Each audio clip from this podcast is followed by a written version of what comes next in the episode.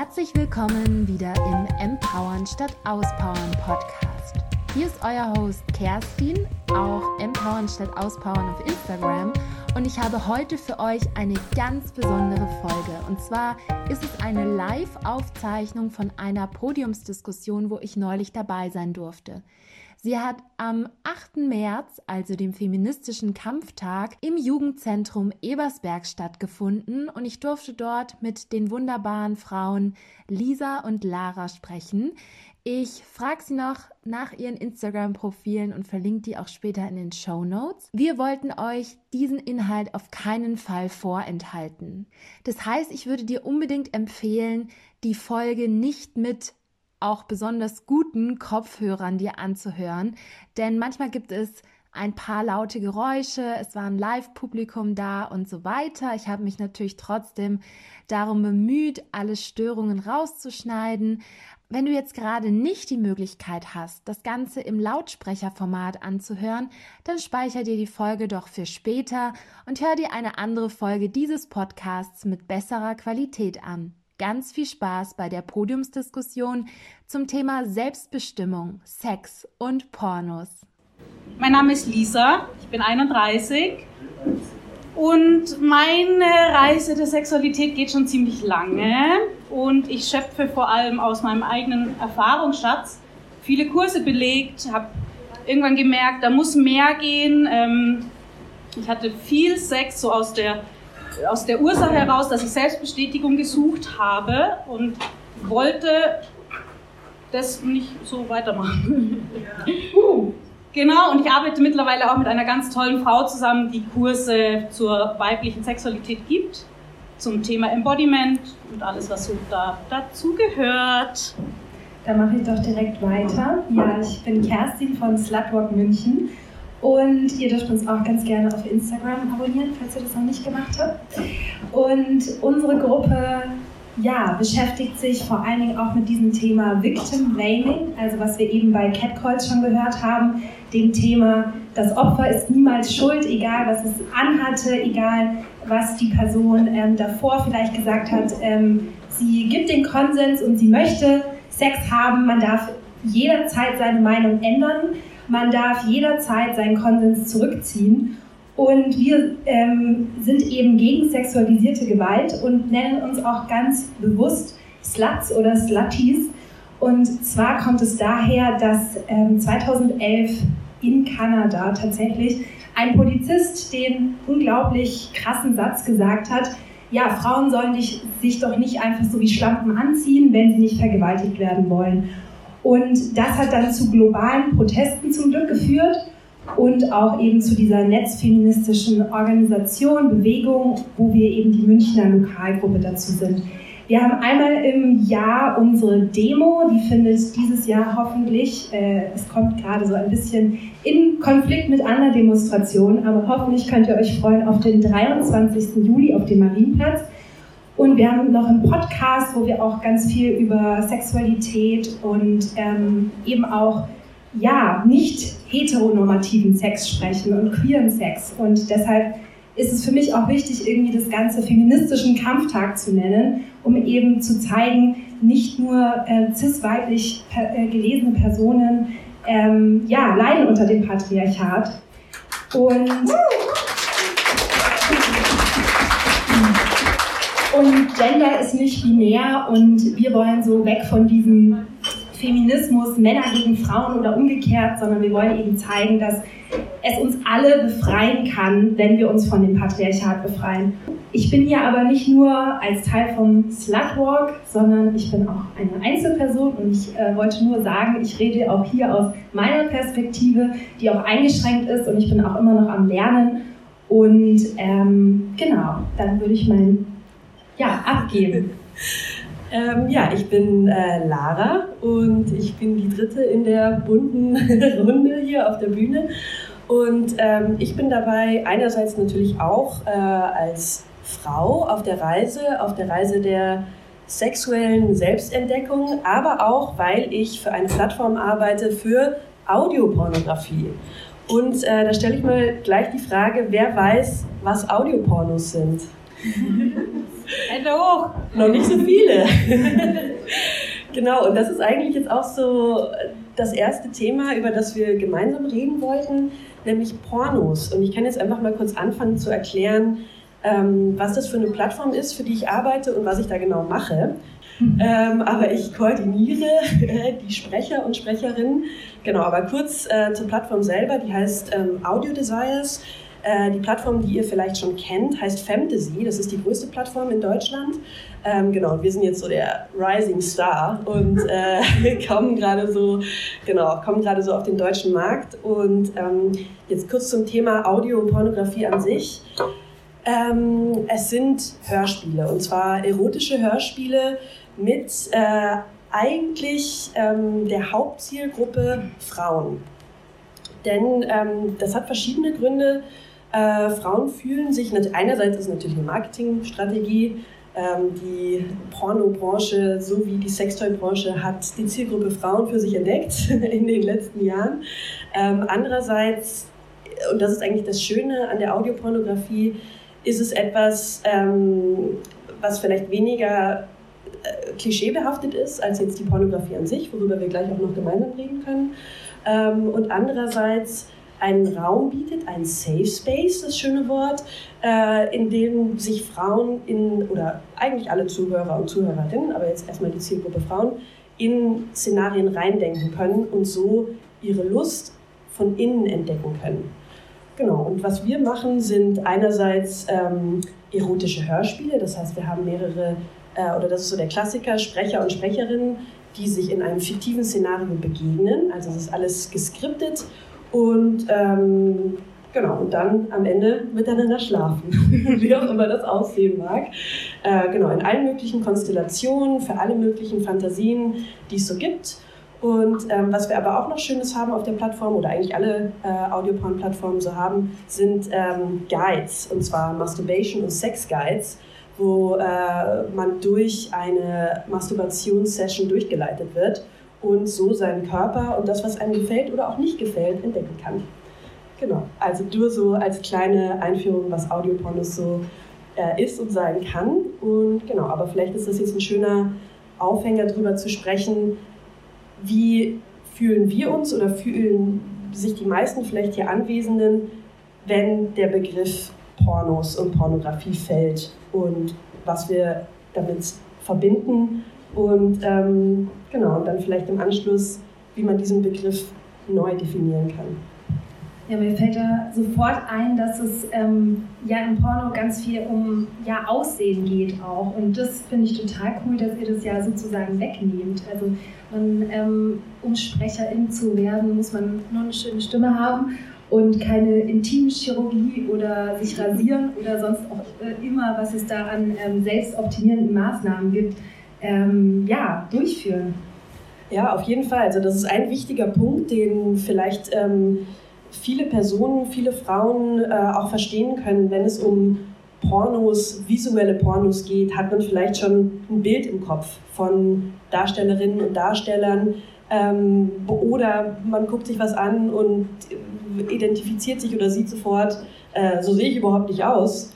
Und ähm, vielleicht geben mir diese Reize auch nichts. Und das fällt in der Audiopornografie natürlich völlig weg. Also du bist äh, komplett ähm, deiner Fantasie, die, Szenarios und das Aussehen der, der Darsteller und Darstellerin ist komplett der Fantasie überlassen. Genau. Es war für mich damals tatsächlich auch, und du hast es gerade schon so schön gesagt, von innen heraus ein absoluter Gamechanger, als ich aufgehört habe, mich selber während des, während des Sex ähm, aus, aus dieser Vogelperspektive zu sehen. Und als ich gemerkt habe, ich höre auf, darüber nachzudenken, wie sehe ich aus, wie haben wir eventuell auszusehen, weil ich das davor in irgendeinem Film mal so gesehen habe oder es einfach nicht anders kannte, da, da hat sich krass was verändert bei mir. Und dann habe ich mehr gelernt hinzuspüren, was sind meine Bedürfnisse? Fühlt sich das gut an? Möchte ich das überhaupt? Das dann auch aus und klar, der nächste Schritt ist dann drüber zu sprechen und es auch auszusprechen, wenn es sich nicht gut anfühlt oder ich das so nicht haben möchte. Ja, aus feministischer Theorie kann man dann natürlich auch gleich über den Male Gaze sprechen. Ähm, ja, Personen, die weiblich sozialisiert wurden. Ähm, wir befinden uns in so einem ständigen Self-Monitoring. Also wir bewachen uns selbst und ähm, denken uns, ähm, wie komme ich jetzt rüber und wie komme ich äh, möglichst attraktiv rüber. Und ähm, ich finde es so krass, wenn man sich wirklich mal überlegt, so zum Beispiel auch aufs eigene, jetzt gar nicht nur auf die sexuelle Performance bezogen, sondern ähm, habe ich nur lange Haare, weil ich denke, dass ich als Frau so auszusehen habe. Ähm, wieso ziehe ich mich so an, ähm, ja, wie ich das mache? Und ähm, ja, das finde ich, kann einen auch sehr beschäftigen und sehr auch erstmal ähm, sich vielleicht auch schmerzhaft anfühlen und auch ein krasser Prozess sein, sich ähm, damit zu beschäftigen. Ähm, ja, so ein bisschen aus der queer-feministischen äh, Perspektive wollte ich noch eine Sache dazu sagen, zu diesem, ähm, man nimmt sich gar nicht aus der Innenperspektive wahr. Ähm, es ist ja auch tatsächlich so, dass es, es gibt den Begriff der Compulsory äh, Heterosexuality.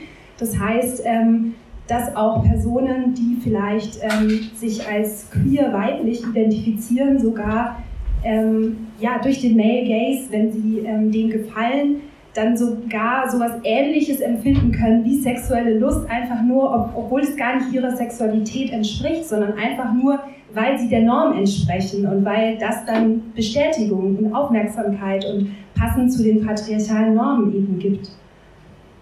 Ja, also ich glaube, das spielt auch so ein bisschen in diesen Punkt rein, ähm, über den wir zu dritt auch schon gesprochen haben und den Clara vorhin auch so ein bisschen angekündigt hat, nämlich dieses ähm, Befreiung auf dem Weg zur Selbstbestimmung. Und das muss jetzt nicht unbedingt nur sexuell sein, sondern in jeglicher Hinsicht äh, sich frei zu machen von, von Konstrukten und von Denkweisen, die eingefahren sind im, im Laufe des äh, Erwachsenwerdens durch, die, durch das Umfeld, in dem man aufgewachsen ist, in der Kultur, in der man aufgewachsen ist. Und ähm, genau, aber ich glaube, wir konzentrieren uns jetzt so ein bisschen auf die ähm, sexuelle Befreiung, Selbstbestimmung und vielleicht auch so ein bisschen, was äh, Geschlechterrollen angeht. Genau. Als ich meine Reise damals begonnen habe, war auch das Einzige, was ich so gesehen habe, erstens Mann, Frau, gut, vielleicht noch Frau, Frau, weil es ganz geil ist so. ähm, und ähm, was wollte ich sagen?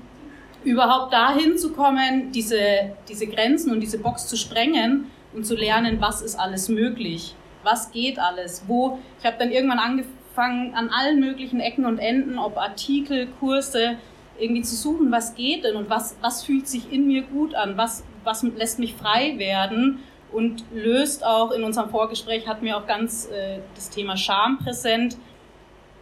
Was ist es, was sich da nicht gut anfühlt und warum ist es so und könnte es eben auch anders sein? Genau, also das Thema Scham ist ein ganz großer Punkt auch ähm, in der Arbeit, die ich äh, tätige oder das, was wir versuchen als Plattform für Audiopornografie. Das ist immer so, dass wir machen Audiopornos, aber eigentlich ist es eine Plattform. Äh, wir haben auch ein großes Forum eigentlich, ähm, eine Community, in der die Leute sich auch austauschen können und auch eigene Geschichten einreichen können und so weiter und so fort. Also das ist eigentlich ganz schön. Äh, und es geht aber so ein bisschen um dieses äh, und das war auch der Begriff, der gestern in unserem Vorgespräch aufgefallen ist, um diese Entdeckungsreise seiner selbst. Und ähm, das funktioniert eben über alle möglichen Mittel sehr gut und vor allen Dingen über das Gespräch und den Austausch. Und dann wieder zum Punkt Scham zu kommen, das ist, glaube ich, erstmal was, so wie viele verschiedene Sachen, die, was man an sich selber feststellen muss. Ähm, warum schäme ich mich? Wie fühlt sich Scham überhaupt an in meinem Körper? Ähm, und dann die Frage, woher kommt das? Woher kommt das, dass ich mich schäme ähm, für vielleicht meine Lust oder das, was ich was sich für mich gut anfühlt als Frau. Ähm, und dabei geht es dann nicht nur darum, das auszudrücken in, einem, in einer Beziehung mit einer anderen Person oder mehreren Personen, sondern vor allen Dingen erstmal das für sich selber festzustellen. Und ja. Ja, also seit es den Feminismus gibt, haben ja Männer immer Angst, überflüssig zu werden. Und ähm, vor allen Dingen äh, Masturbation könnte dazu beitragen. Nein, aber ähm, ja, dieses ähm, vor allen Dingen auch, also ich würde sagen, Scham kommt daher, dass wir eben Angst haben, nicht diesen Normen zu entsprechen, nicht diesem 0815-Bild. Ähm, und da gehört leider auch weibliche Lust dazu. Also ich meine, es gibt immer den Spruch, wenn Kinder nur dann entstehen könnten, wenn Frauen auch zum Orgasmus kommen müssten. Und damit das passiert, äh, dann wäre die Welt unter und nicht überbevölkert. Ja, das ist ein wichtiger Punkt. Wir hatten vorhin auch den schönen, äh, haben wir vorhin auch schon drüber gelacht, äh, da gibt es auch den, den Begriff ähm, die Orgasm Gap, also die, äh, die Schere zwischen ähm, wie oft kommt der Mann, wie oft kommt die Frau. Und ja, also das ist so. Da muss man auch sagen, es ist schon krass, da gibt es, also die Statistiken, die es gibt, die bleiben ja auch wieder total in diesem binären Spektrum. Also wir wissen ja gar nicht, wie es mit non-binären Personen ist. Mhm. Äh, wie oft kommen die?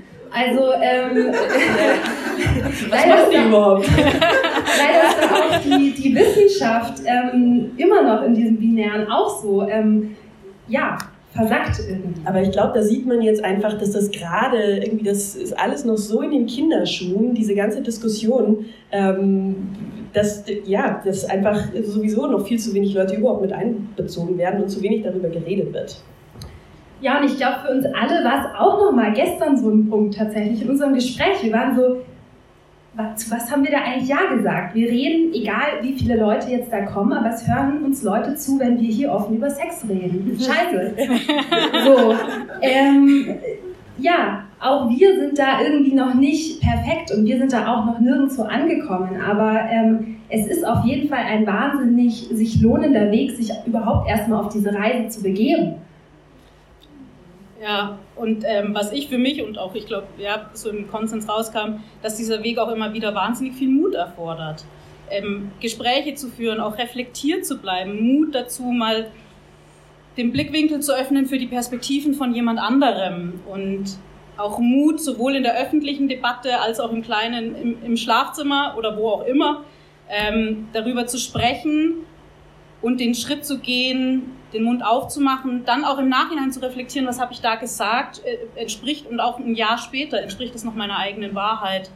Und sich zu trauen, diesen Weg auch immer wieder neu zu justieren und zu schauen, wo geht die Reise hin. Und ja, also für mich war einfach Mut ein wahnsinnig wichtiges Thema. Anfangen wirklich zu sprechen, was, was will ich, was brauche ich.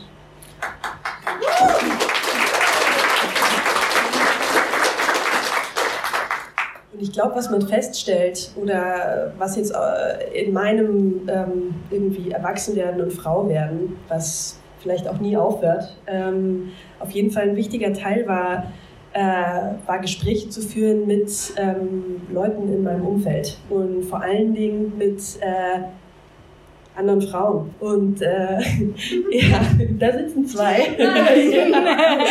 und ähm, Sachen aussprechen zu können und zu merken, äh, da passiert nichts Schlechtes, da passiert was Gutes und da kommt was zurück. Und jedes Mal, äh, wenn ich mich dann in so einer, so einer Runde befinde, die teilweise dann auch komplett zufällig entstehen kann, so wie dieses Gespräch auch. Wir haben uns gestern über Zoom das erste Mal äh, getroffen, werde ich immer ganz aufgeregt. So, oh, jetzt passiert was, jetzt passiert was Spannendes, jetzt höre ich was, was äh, irgendwie in mir widerhallt und was sich gut anfühlt.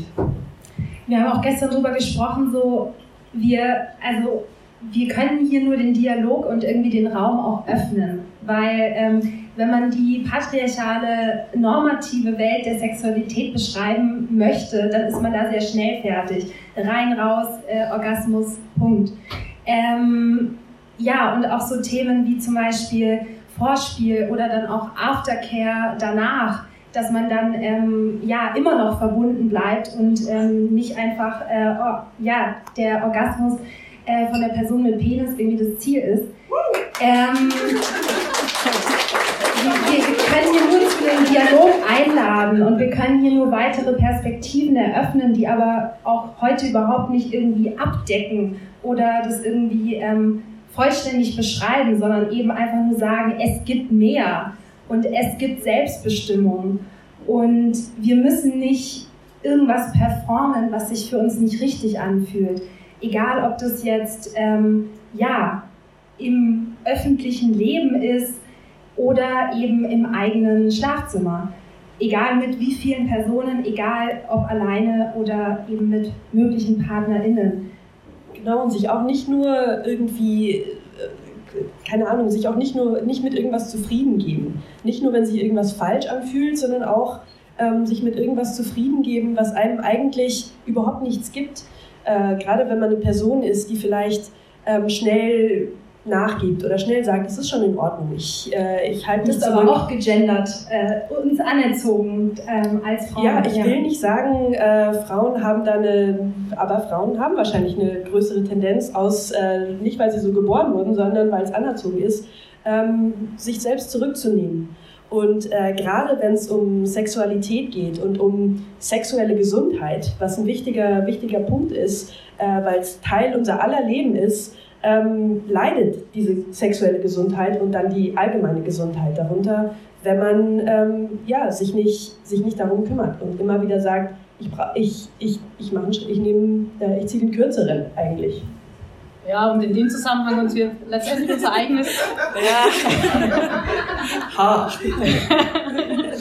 äh, wir letztendlich unser eigenes Potenzial kappen und wie du es gerade irgendwie auch schon gesagt hast, auch eine Form von Lebensqualität und eine, Kraft, die also ich habe gemerkt, mein Selbstbewusstsein mit jedem Schritt, jedem mutigen Schritt, den ich weitergegangen bin, bin ich so gefühlt so ein Stückchen größer geworden auch. Ja, eben. Und man muss sich einfach selber sagen, das muss nicht sein. Wie schön wäre es, wenn ich auch jedes Mal kommen würde? Wie schön wäre es, wenn ich, ähm, keine Ahnung, wenn ich genauso über Masturbation sprechen könnte wie, jetzt weiß ich nicht, die Jungs in meiner Klasse, als ich 14 war oder so. Da hat niemand mit mir darüber geredet. Ja, und ich möchte noch mal kurz die queere Perspektive aufmachen, auch. Ähm, da ist die Fan-Ecke da drüben. Ich sehe schon. Ähm, da ja, gibt es auch ähm, eben Personen, die gar nicht das Bedürfnis nach Romantik oder nach äh, Sexualität haben. Oder eben auch sich da auf einem Spektrum befinden. Und ähm, da finde ich es echt krass, dass eben Pornos nicht nur schlecht sind. Also ähm, Pornos es überall. Pornos, also es ist ein Medium, was so krass viel konsumiert wird. Wieso können wir das dann nicht auch zum Empowerment nutzen und auch zum Beispiel feministische Pornos äh, produzieren, wo dann eben auch nach Konsens gefragt wird und Konsens ist verdammt nochmal nicht unsexy. Ähm,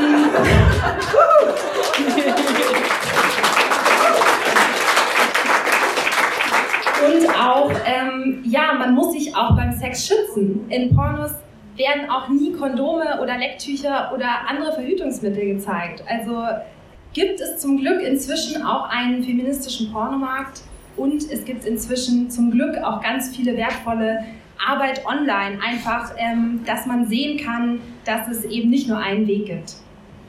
Auf jeden Fall. Also ich glaube, es ist wirklich wert, ähm, sich von diesem, also ich gehe jetzt einfach mal davon aus, dass die meisten, äh, vielleicht die meisten Frauen und Mädchen ähm, bei, beim Begriff Pornografie ein bestimmtes, vielleicht ein bestimmtes Bild vor Augen haben ähm, und das direkt da direkt eine Wand ist. Warum soll ich da überhaupt mich damit beschäftigen? Ich will das gar nicht sehen. Wenn, ich, wenn sowas bei mir aufpoppt, ich will es überhaupt nicht sehen. Es ist furchtbar. Wir wissen inzwischen, es gibt feministische Pornos, aber es gibt eben, es gibt noch so viel mehr. Und äh, ich glaube, dass der, ich weiß nicht, ob der Begriff Pornografie vielleicht irgendwie äh, ist schon in so einer Schmuddelecke. Der ist eine Schmuddelecke, es ist eine Schmuddelecke, das ist das Problem. Aber ich glaube, vielleicht ist das Ziel so ein bisschen, sich davon loszulösen, weil es gibt, ähm, es gibt einem so eine wunderbare Chance, äh, Dinge zu erkunden, sich selbst zu erkunden und Sachen zu lernen, mit denen man vielleicht sonst nicht in Kontakt kommt. Ähm, Genau, es war, ich hatte letztens ein ganz schönes Gespräch und da meinte die Gesprächspartnerin, äh, ja, also so äh, Pornografie, wenn man Pornos konsumiert, lernt man ja auch wahnsinnig viel über irgendwelche Techniken, was es alles so gibt und was man so ausprobieren kann und so weiter. Ähm, was man vielleicht gerade, wenn man jetzt irgendwie äh, in einer längeren, äh, ja, committeden Beziehung ist, du kriegst den Input nicht, wenn du jetzt nicht in einer äh, offenen Beziehung lebst oder so. Und ich, äh, sie meinte dann so, wenn man nicht so viele verschiedene Sexualpartner hat wie ich, dann äh, genau. Und Pornos bieten eigentlich eine gute Möglichkeit. Oder zum Beispiel, wenn man äh, bisexuell ist und in, mit äh, einer Person in einer Partnerschaft ist und ähm, seine queere Sexualität dann noch anders ausleben möchte. Ja, genau. Also in diesem Sinne ähm, möchte ich natürlich als äh, eine Person, die in der Audio-Porno-Branche arbeitet, dazu aufrufen, äh, sich nicht von Pornos grundsätzlich abschrecken zu lassen, sondern es ist ein wunderbares Mittel, ähm, wenn man jetzt die, die anderen Nischen erkundet, äh, die Entdeckungsreise, was wir ja vorhin auch schon gesagt haben, zu, äh, zu beflügeln. Ja, und vielleicht muss man dann eben auch mal dafür bezahlen, damit auch die äh, Mitarbeitenden dann auch bezahlt werden, fair entlohnt werden alle. Und ja, ich finde es so krass irgendwie, weil nochmal, um drauf zurückzukommen, Pornos werden so krass oft angeschaut. Aber sobald es dann in eine alternative Richtung geht, in queere Sexualität, in ähm, Lust mit Vulva, dann ähm, wird das dann gleich wieder so ähm, ja, stigmatisiert oder so. Krass und das zeigst du oder das äh, ist ja dann wirklich nichts für Minderjährige. Und Pornografie ist aus gutem Grund äh, mit Jugendschutz voll, aber ähm, trotzdem muss dann auch eben schon, äh, weil es eben der Pornokonsum zurzeit schon so früh anfängt, dann auch schon früh alternative Konzepte eben auch gebracht werden und dann nicht erst äh, wenn sich dann schon eben dieses Bild von der einen Sexualität dann eben schon gebildet hat. Absolut, ja. Und ich bin auch sehr dankbar, dass dieser Raum der Pornografie da so neue Möglichkeiten mittlerweile bildet und sich auftut und eben auch diesen feministischen Weg letztendlich geht. Ja. Und, und ja, auch irgendwo eine, ich weiß gar nicht genau, wie ich sagen soll, ähm, eine vernünftige Bildungsarbeit sein kann. Auf jeden Fall. Und in diesem Sinne ist es ja eigentlich ganz schön, dass wir heute in einem Jugendzentrum sind, um über Pornos zu reden. ähm, ja. Ja, ich weiß gar nicht, wie wir in der Zeit sind. Ja, ich glaube, wir machen unsere kurze Schlussrunde, oder? Vielleicht ähm, möchte jemand, äh, wollen wir nochmal sagen, was uns nochmal irgendwie wichtig ist, was uns vielleicht bis jetzt noch zu kurz gekommen ist, einfach, dass jeder von uns nochmal eine Art Statement abgibt. Also ich, ja, äh, sorry, nee, fang du an, bitte. Ich würde gerne eigentlich mit einer Frage an euch beide abschließen, weil es jetzt so ein bisschen ging um ähm, die persönliche Entwicklung neben den, den Dingen, die wir so tun. Ähm, wollte ich euch noch fragen, weil wir jetzt alles schon erwachsene Frauen sind, was ihr eurem jüngeren Selbst sagen würdet, von vor fünf Jahren oder vor zehn Jahren, wenn ihr zurückblickt auf euch selbst und eure ja, als sexuelles Wesen, was würdet ihr euch mit auf den Weg geben? Uh, was für eine großartige Frage. Ich glaube, ich würde der jüngeren Lisa sagen, ja, also genau, Mut einfach ist für mich eine wahnsinnig wichtige Komponente, dass sie den haben soll, ihren Weg zu gehen, Dinge zu testen, auszuprobieren. Ganz wichtig, meine Wahrheit zu sprechen, die natürlich auch irgendwie erst entdeckt werden musste. Und ähm, würde das, diesen Ratschlag wahrscheinlich mit einer riesen fetten Umarmung abschließen. ja, also ähm, großartige Frage. Ähm, ich glaube, ich würde darauf eingehen, dass es okay ist, sich selbst zu befriedigen. Es ist okay, seine Bedürfnisse offen zu kommunizieren und es ist auch okay zu gehen, wenn sich was nicht mehr stimmig anfühlt. Und ja, mich selbst auch darin zu bestätigen, so ich darf laut sein, ich darf selbstbestimmt sein, ich darf äh, meine Grenzen sehr klar setzen und ich darf mir aber auch den Raum nehmen, mal nicht was Knallrotes anzuhaben, sondern alleine auf meinem Sofa zu sitzen, vielleicht ähm, mir auch eine Auszeit von dem Ganzen zu nehmen. Ähm, weil ich glaube, wenn man sich das erste Mal, also mir ging es so, als ich begonnen habe, mich mit Feminismus auseinanderzusetzen, ich war erstmal komplett überfordert. Ich meine, wie viel gibt es da bitte? Zum Glück inzwischen, aber oft sind wir dann da auch wieder auf so einem Optimierungsweg und denken so, ich muss jetzt sofort wissen, ähm, meine Sexualität kennen, ich muss jetzt sofort ähm, alles ganz klar kommunizieren können, aber das können wir nicht. Wir sind alle in einer rassistischen, wir sind alle in einer sexistischen und äh, ableistischen und andere Diskriminierungsformen, mit denen sind wir aufgewachsen, die wurden uns anerzogen. Und das müssen wir alles ganz langsam Stück für Stück für Stück entlernen. Und ich glaube, ähm, ja, ich hätte mir da teilweise auch noch ein bisschen mehr so Achtsamkeit und so auf dem Weg generell gewünscht. Und was wäre das bei dir? äh, äh, keine Ahnung. ähm, nee, also ich glaube, nochmal um zu dem Punkt Scham zurückzukommen, weil das, glaube ich, in meinem Leben auch eine sehr große Rolle spielt und äh, gespielt hat auf jeden Fall, äh, würde ich auch der jüngeren Lara wahrscheinlich sagen oder diesen, diesen Punkt mal zur Ruhe kommen und lass dieses Gefühl mal zu. Fühl da rein, was ist das eigentlich genau? Woher kommt das eigentlich genau? Was löst das aus? Und ähm, einfach das Gefühl so lange zu fühlen, bis es verfliegt. genau. Oder und bis man es kommuniziert hat. Bis man es kommuniziert hat, aber als allererstes mit sich selber. Genau. Ja. gerne